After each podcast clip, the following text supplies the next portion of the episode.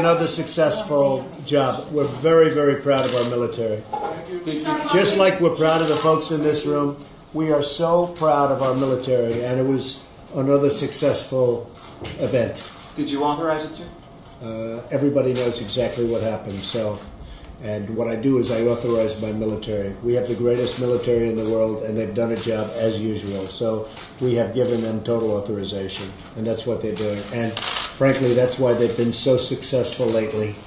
If you look at what's happened over the last eight weeks and compare that's really to what's happened over the last eight years, you'll see there's a tremendous difference. Tremendous difference. So we have incredible leaders in the military and we have incredible military and we are very proud of them and this was another very very successful mission